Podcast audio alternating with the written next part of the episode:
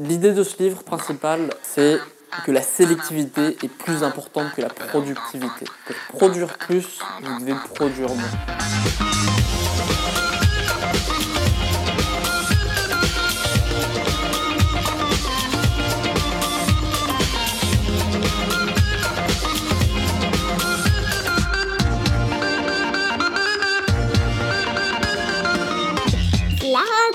C'est la rentrée, merci ma fille. Je m'appelle Perrine Andrieux et je vous accueille avec un plaisir immense pour la deuxième saison des Pressés de l'expression. Vous êtes retournés au travail, vos enfants ont repris l'école. Va voir Peppa Pig. Il se peut qu'il pleuve, mais c'est pas grave, non, parce qu'aujourd'hui vous allez apprendre comment dire à votre chef que vous avez déjà trop de travail. Moins vous avez d'objectifs et plus allez, vous allez être productif. Je place cet épisode sous l'égide de l'écrivain Tar Benjeloun et je cite un homme en colère est un homme qui n'a pas su dire non et éprouve en plus le remords de ne pas l'avoir fait. Nous allons donc apprendre à dire non. Merci Alexandre pour ce sujet qui m'a beaucoup fait réfléchir parce qu'il n'est pas aisé de dire à son chef qu'on a trop de travail, surtout quand ce n'est pas vrai.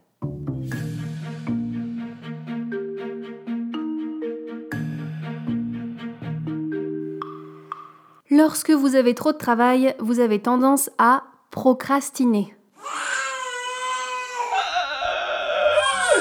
La francophonie a super mal quand vous utilisez ce mot. Vous ne procrastinez surtout pas, non, non. Vous différez, vous reportez et vous remettez à plus tard, d'accord? D'ailleurs, étymologiquement, la procrastination vient du latin procrastinatio qui signifie un ajournement ou un délai. Oui, je viens de dire procrastination. Ça, ça existe, mais malheureusement pas dans le contexte où vous l'utilisez. Le Larousse précise que c'est une tendance pathologique à remettre l'action au lendemain. Ce n'est pas votre cas si? Sachez également que le petit Robert n'a listé la procrastination qu'en 2015. C'est donc très récent et d'ailleurs le verbe procrastiner n'est toujours pas admis par l'Académie française. Ce verbe existe bel et bien dans la base de données du Centre national des ressources textuelles et lexicales, mais il est assorti de littéraire et rare. Littéraire et rare, alors ne l'utilisez surtout pas au travail, sauf si vous travaillez pour l'Académie française. Je vous entends me dire Oui, mais moi, j'aime bien me pavaner sur mon lieu de travail. J'ai ce qu'il vous faut. C'est vrai? Si vous aimez porter des chaussettes bleu ciel dans vos derbies de cuir aux surpiqûres fleuries, vous pouvez temporiser. Temporiser, c'est remettre à plus tard dans l'attente d'un moment plus propice. Temporiser, c'est signifier à votre chef que non, vous n'allez pas faire ce qu'il vous a donné, mais que pour autant vous êtes de très bonne compagnie. Bon, mais au bout d'un moment, il faut bien effectuer la tâche. Ou alors, il faut s'en délester tout à fait. Comment fait-on pour refuser complètement un dossier? On trouve quelques informations intéressantes sur emploi-pro.fr. Pour Florence Paris, directrice générale d'une entreprise de conseil en recrutement, la personne doit avant tout préparer le terrain. Elle dit, et je cite, sans passer pour un hypocrite, il est indispensable de commencer la conversation par des sujets anodins. Elle poursuit, puis, même s'il y a des accords, reprendre le contexte du débat et les éléments positifs. Positif, voilà, ça c'est primordial. Ne dévalorisez pas la tâche. Votre chef estime qu'elle est à faire. C'est comme ça. Ce que vous avez à dire, c'est non, c'est tout. Je précise que ce n'est pas votre rôle de proposer quelqu'un d'autre pour faire le travail à votre place.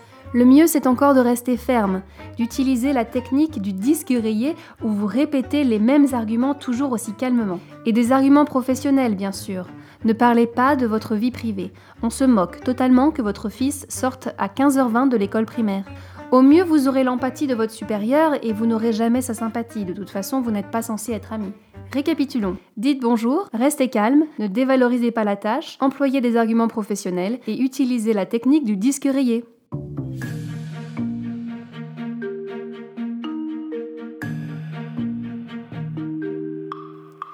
Bravo, vous avez brillamment réussi à refuser un dossier. Maintenant qu'il ne vous reste plus grand-chose à faire, voyons comment passer encore moins de temps à le faire.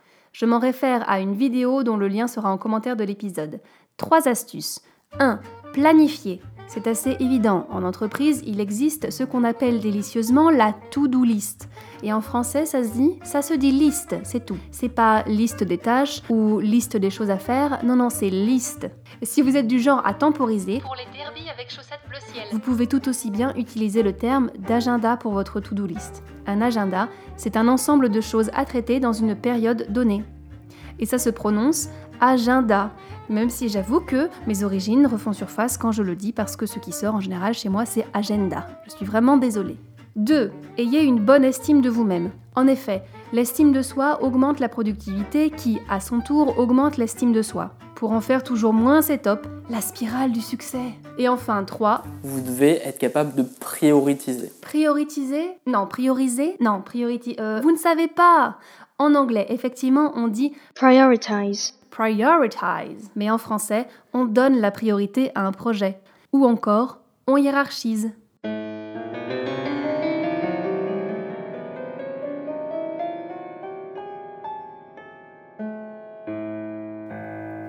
Avant de conclure cet épisode, j'aimerais vous annoncer, avec fierté bien sûr et surtout beaucoup d'émotion, que mon deuxième roman est sorti là à la fin du mois d'août. Ça s'intitule Ladyboy. C'est un roman qui raconte le genre, qui réfléchit au genre, avec en toile de fond la question Qu'est-ce que ça veut dire d'être une femme? Voilà, c'est chez ELP Éditeur, 438 pages, ça coûte quelque chose comme 17 euros en papier et 5 euros en numérique. On y trouve des femmes, des hommes, des trans, des qui savent pas, des qui aiment, des qui meurent. Je vous cache pas qu'il y a un petit peu d'érotisme. Achetez-le Et puis si vous aimez les pressés de l'expression et que vous voulez me le dire, achetez-le Achetez-le je ne suis pas rémunérée pour les pressés de l'expression, en revanche, pour Ladyboy, je touche des droits d'auteur. Alors allez-y, achetez-le, achetez-le, en papier ou en numérique. Faites-moi cet immense plaisir d'accueillir mon roman chez vous. Sur vos étagères, ce serait, ce serait magnifique. Le plus bel aboutissement pour moi, c'est ça. Merci d'avoir écouté jusqu'au bout. N'hésitez pas à me contacter sur Facebook ou Twitter pour proposer vos sujets. Je vous souhaite une bonne fin de semaine et vous retrouve dans 15 jours pour un nouvel épisode des pressés de l'expression.